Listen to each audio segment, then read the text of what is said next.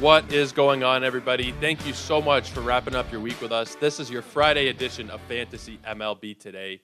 My name is Joe Orrico, and I am your host. I'm also the lead fantasy baseball analyst for Sports Ethos, and you guys can find me on Twitter at Joe Orrico99. That's J O E O R R I C O 99.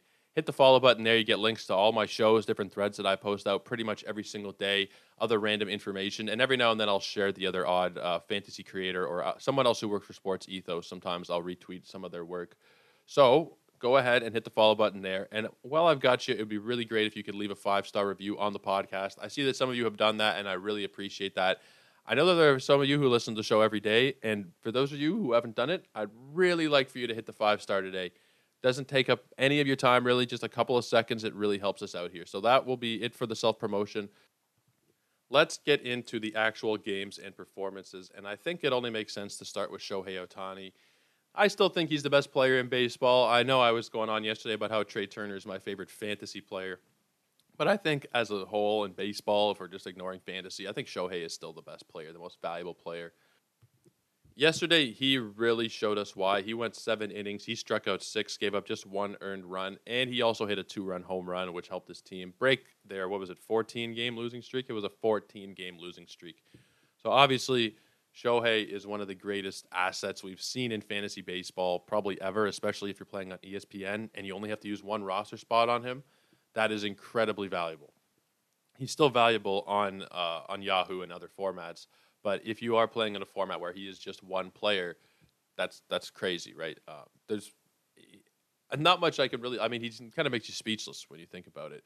Uh, he can go out there and dominate both sides of the game. They, if they didn't have Ohtani, I don't know where they would be. I mean, obviously Trout as well, but Ohtani over these last couple of years, even as a morale booster for this team, I don't know where they'd be without him. And I feel really bad for Angel fans and for Trout and for Ohtani themselves because I think they kind of know in the back of their minds, and it, especially after the way this year started, you were thinking, all right, this is maybe their year. You know, maybe I'll throw some money on the Angels to win the division, or maybe I'm an Angels fan and I'm just expecting the best out of them. It's been really disappointing, but there are bright lights, and Ohtani is certainly uh, the brightest. I, I I know Mike Trout is there, but when you talk about a guy who can go out and pitch seven innings and then hit a two-run home run to put your team out front like that. It's uh, it's hard to say that there's anybody more valuable. As much as I wanted the MVP last year to be Vladdy Jr., uh, it's it's Shohei. Shohei is ridiculous.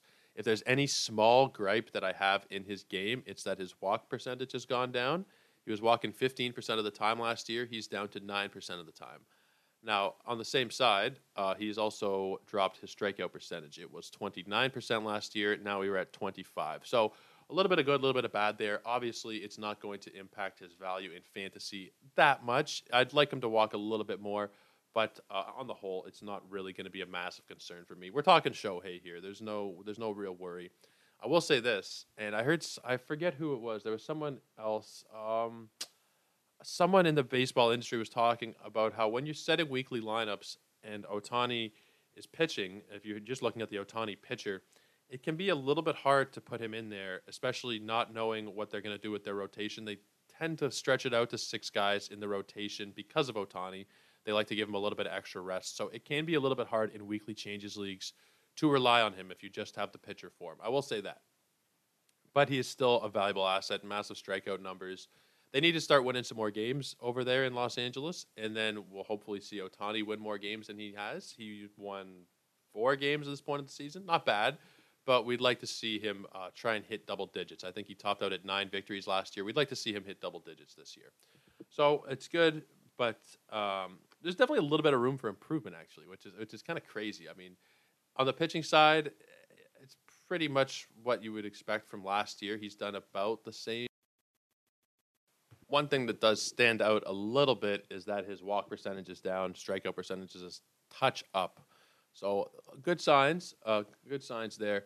I do worry as the season goes on how much the Angels will use him, and I did worry about this a little bit before the season that if the Angels aren't being competitive, and we're talking the last month or two of the season, they're not going to be really, you know, trying to kill him out there, trying to send him out there once a week, even. I don't think.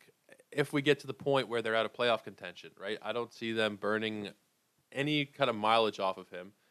uh, for no reason. So if they do get to a point where they're out of playoff contention, which I think will happen, uh, we might see his inning use start to slow down a little bit, which is similar to what might we might see with the next guy we're going to talk about here, and that would be Shane McClanahan. So McClanahan, again yesterday with a dominant outing. It honestly might have been his most dominant outing of the season, and in terms of Yahoo points leagues, it was the highest scoring game he has had. So it was an eight inning shutout victory.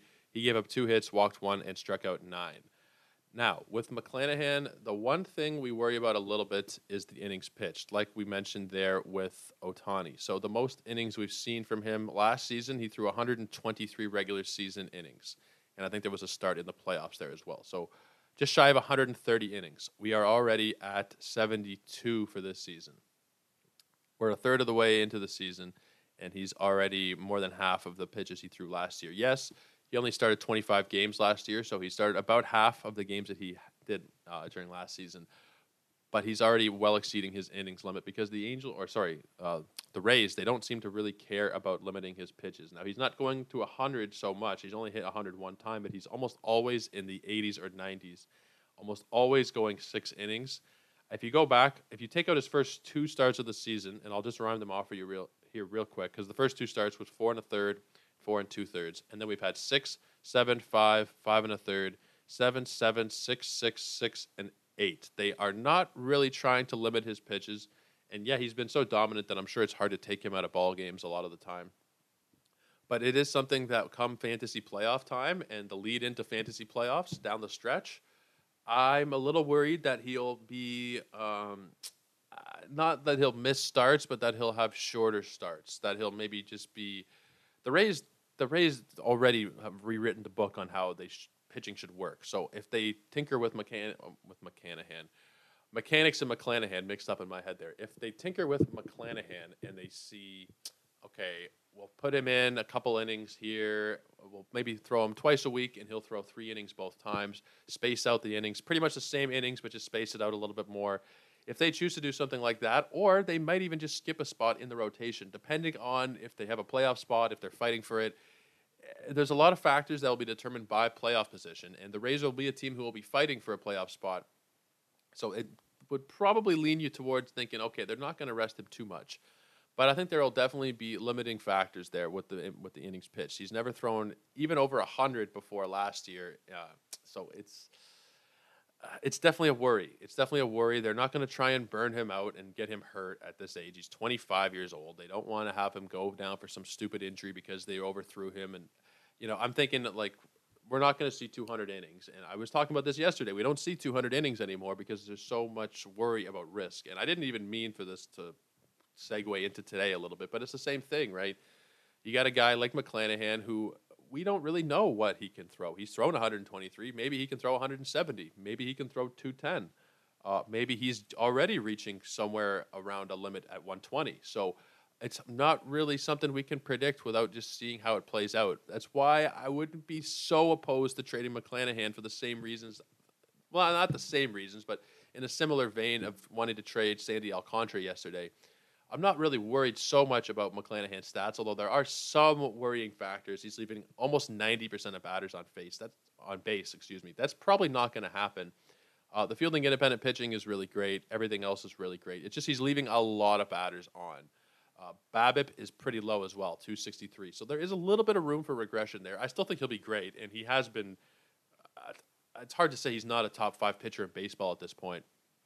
But between the innings and a little bit of regression incoming, I'm sure, because you don't really see a sub two ERA in the major leagues anymore for a starting pitcher. There might be a reliever who can do it, but a sub two ERA is very, very rare. I would expect it to end up somewhere closer to that 250 expected mark, and he'll still obviously be valuable at the 250 ERA. Uh, no shit. But I think that you can maybe, the same way with Alcantara, you can gain a little bit of draft capital or gain a little bit of capital anyway based on where you drafted a guy and what you can get for him right now. Shane McClanahan is the number five ranked player on the season. All players, number five ranked. Similarly to Alcantara, you can write your own ticket with him. You can pretty much say, I want to get back Jose Ramirez. I want Vladimir Guerrero Jr. A, a lot of people will probably jump on it. You know, a lot of people, this is not like I know there are different levels of fantasy players. Some people spend a lot of time going through projections, and some of you guys will ask me questions and then go and do research and then say, This is what I came back with. What do you think? Blah, blah, blah. Some, some of you guys are really invested in this. And I think part of it comes down to how much money you put into it at the beginning. Some people are just kind of casual fantasy players, and they'll say, "Oh, okay, McClanahan's the fifth ranked player. Guerrero is like outside the top hundred. Yeah, he's kind of sucked this year. I'll take McClanahan. I'll do that trade 10 times out of 10. Because as much as I like McClanahan, and I think that he is still one of the elite arms in all of Major League Baseball, there are definitely a couple factors, like I mentioned there, that do lead me towards being a bit more cautious than maybe we even should be.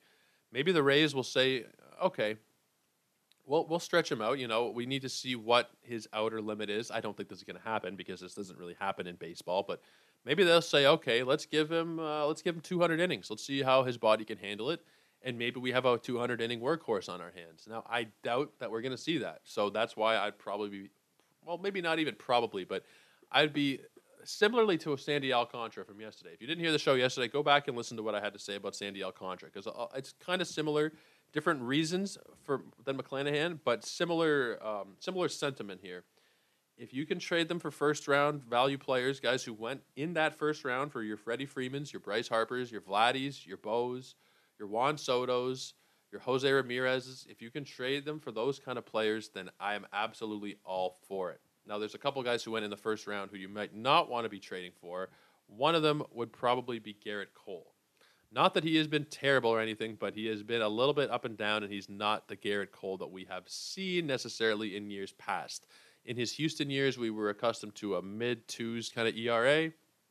Now we've kind of seen him over three, still in the low threes, and still like beyond elite strikeout numbers and a great whip. But he is also prone to getting hit around a little bit, and we saw that last night. He gave up five home runs in his no decision against the Twins. He's lucky to get a no decision, really. The Yankees did come back and win this game, but he went two and a third. He gave up five home runs, and it was three in a row at one point to Elise, Luis Arraez, who if you guys know Luis Arraez and you know his player profile and you saw the home run he hit, you're thinking, what the hell just happened here? Because this guy does not have any power. He's a phenomenal contact hitter. He like he has the potential to hit like 330 in a season. But he hit a bomb. I don't know the exact numbers on it, but I think it was like 430, 440 or something crazy like that. And then Buxton hit one the next I don't know if it was the next pitch or not. Next batter and it was like it looked like it had the upper deck potential there. I think it was one deck below the top deck there. But then Carlos Correa right after another one, another bomb. We go ahead to the next inning, and then it's a three run bomb by Buxton, and then Trevor Larnach hit a home run. Not good. Uh, it's definitely not great, but at the same time, we're talking about Gerrit Cole here. So while he's not someone who I'm going to be interested in acquiring right now per se, I mean there was a point earlier in the season where he was a, a great buy low candidate. There was a couple of early starts where we were like, uh, I don't know about Gerrit Cole. He's still he's still a great pitcher. He's still a top five pitcher in baseball. If we're being completely honest with ourselves. now, of those guys who are in that top category, he's prone to get hit around probably more so than the other ones. If you're looking at I know he's injured, but let's just throw Degrom into that mix because he is one of the best pitchers in baseball. If you're talking about him, uh, Corbin Burnes, although Corbin Burnes has had a couple of rough outings himself recently, so maybe he's not the best example. But like a Max Scherzer or a Kershaw, those kind of guys in that top category, it feels like Cole gets hit around more than the other guys who are there. He's still an elite arm, but this is the last year. This season, we're never going to see him go in the first round of fantasy drafts again there are just too many other great options pushing up the board in baseball that it's not going to be worth it to take a shot on him going forward. Like a guy like McClanahan would definitely be ahead of him in a redraft format right now. Sandy Alcantara, although I do think there is some regression incoming with Alcantara, he would go ahead of him. Hard to say Joe Musgrove wouldn't. Hard to say that Alek Manoah wouldn't. Uh, Tarik Skubal, or maybe pushing it a little bit, but uh, we'll see how the rest of the season goes on. It's not the craziest thing I've ever heard. Max Fried, Logan Gilbert. There are a lot of guys who are probably going to be in a more of an inner circle of trust fantasy wise next season as opposed to your Gerrit Cole. So uh, to your Gerrit Cole, as if I was about to say like plural Gerrit Coles there.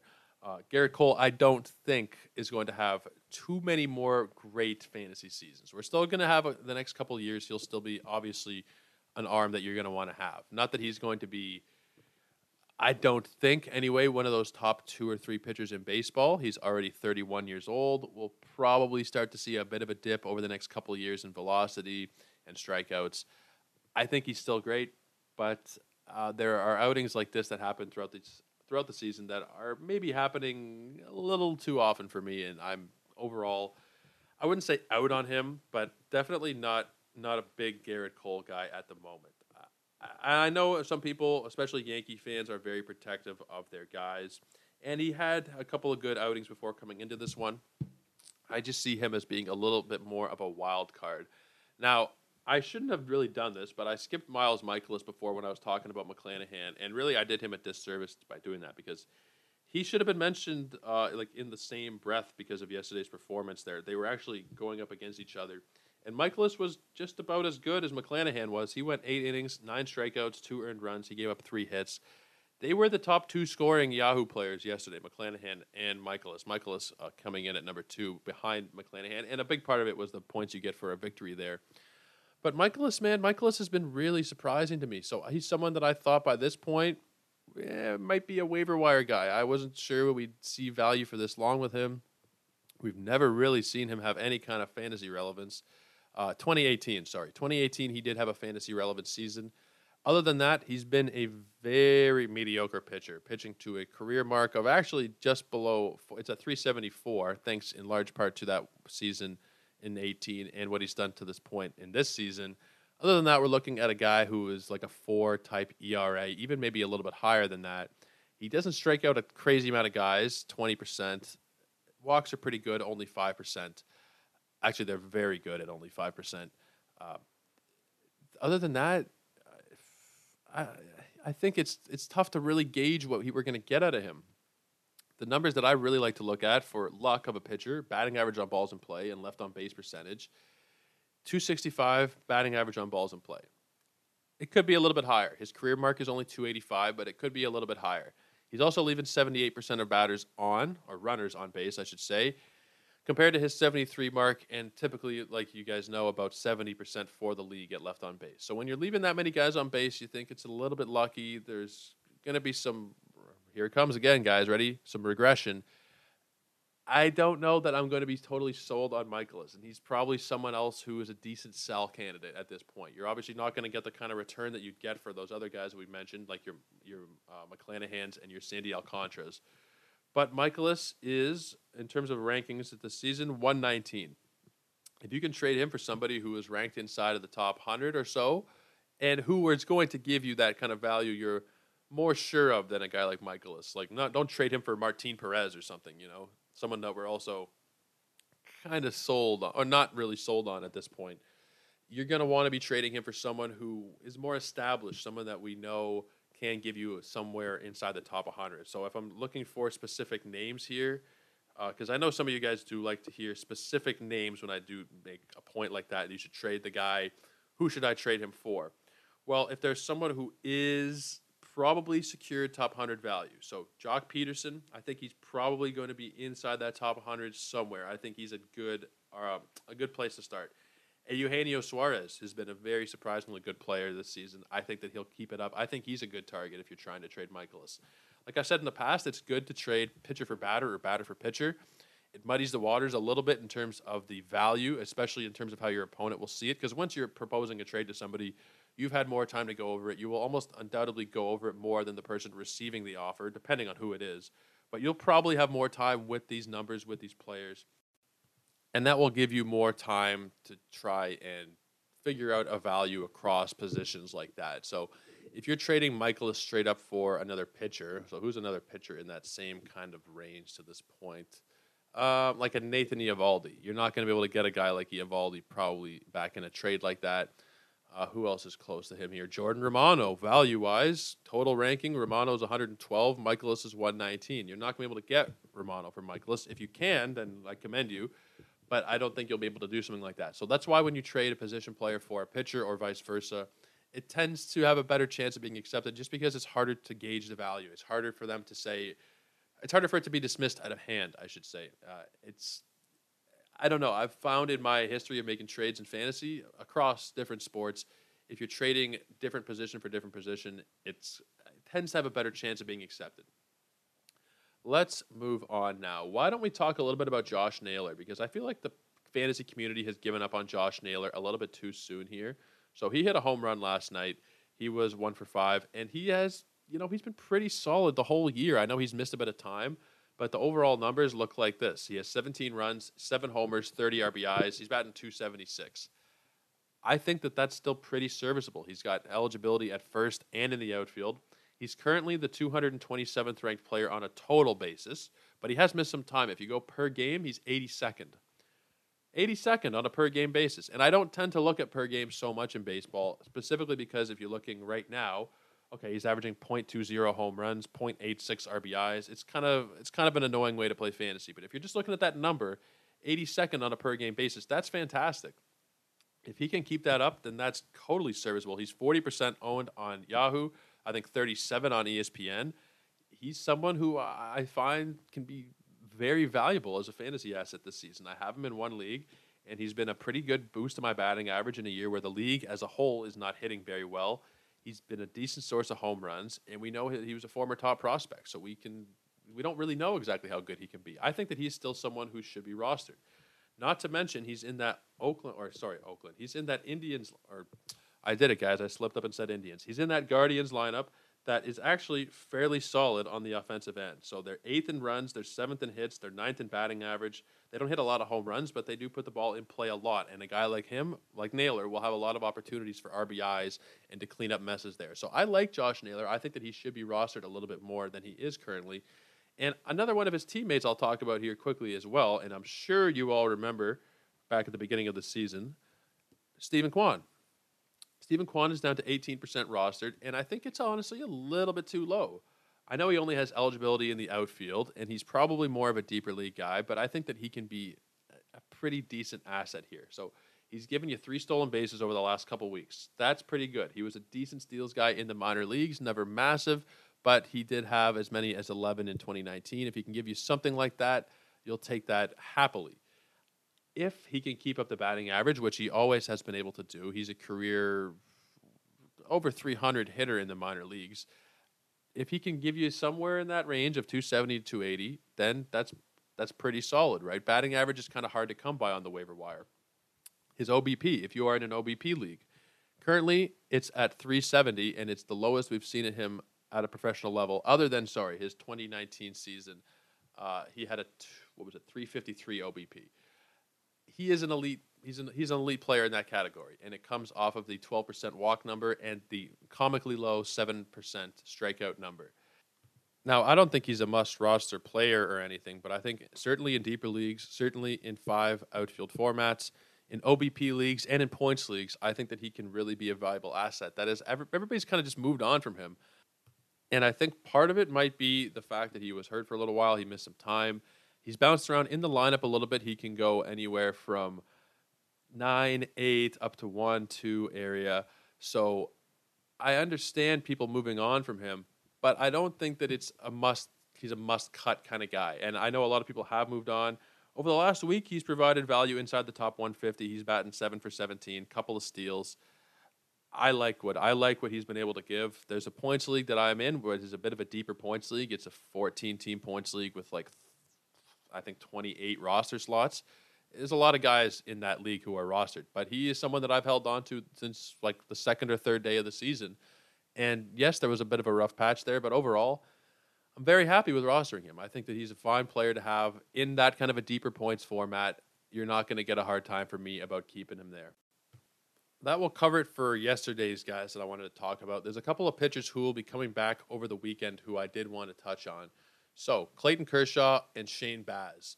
There's been a bit of a mixed communication from the Dodgers about which day we're going to be getting Kershaw. At first, they said Saturday. Now they've said Sunday. I think it's probably going to be Sunday, but either or, we're getting Kershaw back this weekend, which is fantastic. He's someone you're going to want to put right back into your lineups in most cases. I don't think it needs to be done in every single case. If he comes back on the Sunday and your categories are all pretty much worked out and you don't really need to worry so much, I don't know that you need to drop a guy just to put Kershaw back in there if you've already figured out your week. Just because it's Clayton Kershaw and we have to start Clayton Kershaw because he's admittedly probably the greatest left-handed pitcher we have ever seen. That doesn't make him a must start in every single situation here. So because it's a Sunday, I would advise a little bit of caution. I would see where you stand in your week. If you're in a points league, if you're maybe a couple points behind, sure, absolutely. In, in pretty much any points format, I would say you're going to be starting him. If you're in a category league, your ERA is kind of iffy. You're close with the guy. He doesn't have the easiest matchup here. He is facing the Giants. They're not a great team. They're not a terrible team. I think that overall, it's probably safe to start him, but I don't think anybody is must start on the weekend. Depending on the category, I don't think really anybody is must start. Obviously, there's some guys who you're going to start regardless, and it's more so in terms of pitching that this matters uh, in the batting lineup. You're pretty much starting everybody every day, uh, unless there's matchups that you don't like in particular. But you're not just going to sit a guy and leave an empty spot on your lineup. you you would do that in the pitching rotation, but you wouldn't really do that in your lineup. So that's where I differentiate there a little bit. If you just need a win on Sunday, if you're heading uh, neck and neck and wins, ERA is already locked up, then by all means start Kershaw. But I don't think that it is a necessary thing in all cases. Uh, Shane Baz is someone who I would also probably give a little bit more time for that same reason. I'm not sure which day Shane is going to be starting. Uh, I think it's going to be Sunday because they've announced uh, Rasmussen for uh, Rasmussen's today for the Rays. Tomorrow, oh no, it's tomorrow. It's actually tomorrow. So I think that honestly, you should probably leave him down on the bench. I don't think, I don't know that you need to risk it for the same reasons as Kershaw. Uh, I'm, the Twins are okay. The Twins are actually pretty decent offensively. Uh, just the first start of the season for him. I don't know that we're going to get any more than maybe four innings. Absolute best case scenario would be five, but it's the Rays. We don't know what they're going to do with pitching at the best of times. I would be I would be leaning towards sitting him down uh, personally. Those two guys have been, especially Baz. Baz is someone I drafted quite a bit in the preseason. I've been very excited to see him come back because last year we saw him be fantastic in his very brief time in the major leagues last year. He threw, what was it last year? 13 in the third innings. He won two games, 18 strikeouts, 2.03 ERA. I'm very excited I'm sure that Rays fans are excited, and I'm sure that Pirates fans will want nothing to do with watching any of this. If you are a Pirates fan, you know exactly what I mean there.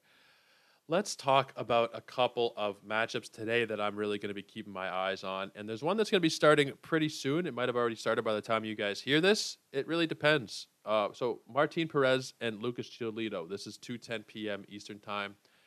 Giolito, we are solid must start here. Both of them are must starts, to be honest with you. But Giolito, he's got a great matchup against this Rangers offense, which is really not get much together most of the time. 19th in runs, 21st in hits, 23rd in batting average, 28th in on base percentage. They're not someone that you really have to worry about too much. They're decent with the long ball. Other than that, I think this is a great matchup for Giolito. It should be a fun one. Martin Perez on the other side. I'm still of the opinion that he may have possibly sold his soul for this season. Uh, similarly to for those blues fans out there, Robert Johnson down at the Crossroads. I don't know how many of you guys will get that reference, but maybe you will if you guys were fans of uh, Eric Clapton and Cream and the song Crossroads. Look up the history behind it. I think there's a decent chance that Martin Perez uh, is one of those people who went down and sold his soul. So he's pitched in 69 innings this season, given up one home run. He has pitched to a 1.56 ERA. Only a four and two record because of how poor the Rangers are in general. But he has been uh, he's a leading Cy Young candidate. I mean, he might be anyway. He's uh, is he leading the uh, American League in ERA now after after what happened yesterday? Uh, he is. He is number one in the American League, and actually, I think he's number one in all of Major League Baseball. He is. He's a couple ticks ahead of Tony Gonsolin for the number one ERA across the whole league. So you're going to be starting him here. It's a good matchup against the White Sox team that is again, they should be a lot better than this, but what we've seen to this point is they're 27th in runs, they're 17th in average, 27th in on base percentage, 25th in slugging, 24th in home runs. They're really a poor offense this season, and they really shouldn't be this bad, but they have been. So this will be definitely a fun one for me to watch Perez and Giolito. Once I'm finished recording this, we're going to pop it up there, watch a little bit of that one. And then actually, I should pipe this up a little bit while you guys are still in the middle of the show here three o'clock today, three o'clock Eastern time. I'm going to be on the Palazzo podcast with, of course, the great Michael Govier, who was here a couple days ago. What did we have him on Tuesday? I think we had him here on Tuesday. I'm going to be returning the favor, going over there. We're going to be chatting about some baseball stuff, some non-baseball stuff. I'm not really sure what Michael has planned, but uh, I will be live, flying by the seat of my pants, No editing necessary or no editing uh, possible. So you guys will get to see me probably screwing up quite a little bit. Uh, it's possible. I'll have my uh, my pages open, my Statcast and my pitcher list and my baseball savant and everything else. Uh, shout out Nick Pollack, by the way, for Pitcher List. Pitcher List is so it's just a great website to really to dive into players, specifically pitching. Uh, the called strikes plus whiffs number is something that I really look at a lot. I don't talk about it so much, but it's a number that I really look at a lot, and that is something that Nick came up with uh, over at Pitcher List. So if you're not familiar with the Pitcher List graphs, go over there, check out any individual player or leaderboards they got. There's a lot of great stuff to be had over there. Anyway, that was kind of just like a tangent I went off on there. Uh, if I'm going back to today's games and looking over the matchups, there's nothing that really interests me so much. I'm kind of interested in Kyle Freeland and Mackenzie Gore. Uh, when when Freeland gets away from Coors Field, he's typically a lot more valuable. I think that it's a decent streaming option, not a great one. It's not really a recommended one. And Mackenzie Gore, I just I just love what we've seen from this guy to this point. He's coming off of a six inning game where he struck out ten against Milwaukee on the road. I'm really interested to see what we can get out of him here. a couple of great starts in a row, actually, going back to the Pittsburgh one where he went seven shutout innings, striking out nine. Really great stuff that we've seen out of him. I'm thinking we're gonna keep it, uh, see it keep going here against the Rockies, but uh, I'm gonna be watching just to just to see. Let's talk now waiver wire. Let's go over a couple of guys who have been added and dropped today and my recommendations on them. So Diego Castillo has picked up a couple of saves recently for the Mariners. Hard to say exactly if he will be the closer long term. He still has a 5.57 ERA to this point in the season, despite having a good couple of weeks. Over the last month, so 10 innings pitched, 174 ERA. Whole season, 21 innings, 557 ERA. Just shows you how horrible those first few starts were for him. I think he's a good short term guy for saves. Uh, obviously, the, the duration of his stay on your roster at this point will probably be unknown. But you know, he showed us at points last year he can be a very valuable high leverage reliever. He had 16 saves and five wins. Uh, he was traded midseason from Tampa to Seattle, which kind of broke my heart owning him uh, last year in a couple of leagues. He went from a closer role to a non closer role, which was kind of annoying. But I think for right now, he's a solid short term ad for, for saves, at least for this weekend. If you need a save or two this weekend, I think that he can probably be a decent ad. Although at the same time, we don't really know. Could be Paul Sewald get in the ninth inning again. So uh, it's it's kind of a wild card, but I think he's a decent ad. He is the most added player today in Yahoo formats. Spencer Strider has also been added quite a bit. I like him a lot for this matchup here against Pittsburgh. I think that he is someone who should be added in pretty much all formats. Granted, we are heading into the weekend now, and you guys probably have an idea of where your categories lie. If you've got a low ERA for the week and you need some wins, whatever the situation may be, there's so many different scenarios. Overall, Strider's going to be a big asset to your strikeouts. Should have a decent chance of getting you a win going up against Pittsburgh. I think.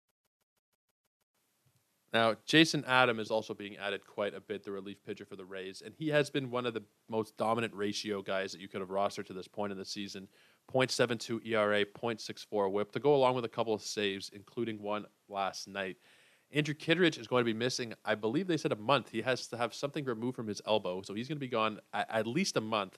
So Adam is a decent play here to add for saves in the short term, but you also have to remember that the Rays use a lot of different relievers. I think there's four different relievers, or maybe even five. No, I think it's four relievers who have three saves so far for them. Maybe it's it's definitely. Let me take a look here real quick, actually. So, Rays saves we have five from Kittredge, three from I think it's Poach. I think it's Colin Poach, but uh, you guys know that I can't pronounce names for the life of me. Thompson has three. Raley has three. There's a, Adam has two. Matt Whistler or Wise, I think it's Whistler. He has one. They're kind of all over the place with their saves. So you got limited ads left for the week. You save in one. You don't know who to pick up. I don't know that I would use it on him because it's kind of an iffy one if he's going to get you a save or not. He'll probably be able to go out there and give you a good inning or two with some decent ratios, good strikeout numbers. I don't know that he's going to be able to give you a save. So if you're going for that category specifically, I don't know about for this week. I think that he is a decent ad over the next month or so just to help you out with those ratios, get you the, the odd win, maybe the odd save. I don't think he's a massive priority for me, though, just because, like I said, the Rays use so many different bullpen arms. Gabriel Moreno also being added quite a bit. He's up to 19% rostered now. He should be added. Like I said yesterday, he's going to probably fill in for Danny Jansen. He's going to have that role playing probably four times a week. That would be the number that I would guess. Might be three some weeks, might be five, might even be six some weeks, depending on how they use the DH and Alejandro Kirk. I think that he's a strong ad in pretty much all formats, uh, specifically two catcher formats. You're adding him immediately. I hope you did it yesterday or the day before. If you're in a shallow league with one catcher, maybe you don't, but he's there's not a lot of catchers that are really viable, so maybe you will. Uh, really depends on who you have, who you be getting rid of. MJ Melendez also been added quite a bit. He hit a home run yesterday. He's up to five dingers, guys. He is speaking of catchers. Uh, he is someone who has made the position a lot deeper this season. Not a lot deeper, but one person deeper, which does go a long way in terms of catching. There's really not a lot of great options there.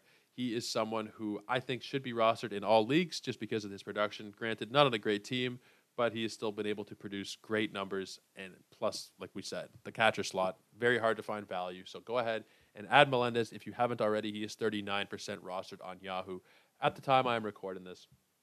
Guys, I will let you go for the day. Not much else that I think we need to discuss right now. We will get into more stuff on Twitter and on my article, which will come out on the weekend. Should come out Sunday. We'll talk about some two start pitchers. There's a couple other things we will talk about. There's a couple teams who play eight games next week, and we will get into that as well. I'm going to be on the Palazzo podcast, like I said, at 3 o'clock today, 3 p.m. Eastern time, Eastern daylight. I think we're in the daylight time now. Yeah. Hopefully they get rid of that soon because that's kind of weird. But anyway, 3 o'clock. If you're in the West Coast, it'll be noon for you guys. You can find it on YouTube. Later on, it'll be on Apple and Spotify and Google and all those other great places. You guys are going to want to be there because there's a decent chance I'm going to say something stupid live on the air. You guys have never seen me live before. I want to see all of you guys who listen to this show go over there and listen to the Palazzo podcast. Subscribe on YouTube. Join their Discord. You guys will have links to their Discord if you go there. And it should be a fun hour talking with Michael, who's one of the nicest guys that I've probably ever come across, honestly. Michael, great guy. We're going to be talking some baseball stuff. Some I don't really know what he has planned, honestly. I'm a little nervous. Uh, we'll see exactly what he wants to get into. I'm game for anything, really. Maybe we'll talk some Canadian stuff. Who the hell knows what he wants to do? whatever it is, you guys should be there 3 p.m. Eastern time today. It will be a lot of fun. So, guys, thank you so much for being here with us. We'll see you again. If you're not there with us uh, in a couple hours, then we'll see you back here on Monday. I wish everybody success in their head to head leagues this weekend. And any leagues, really, but I mean, you know what I mean head to head leagues this weekend. That's enough out of me. Guys, we'll see you on Monday. Cheers.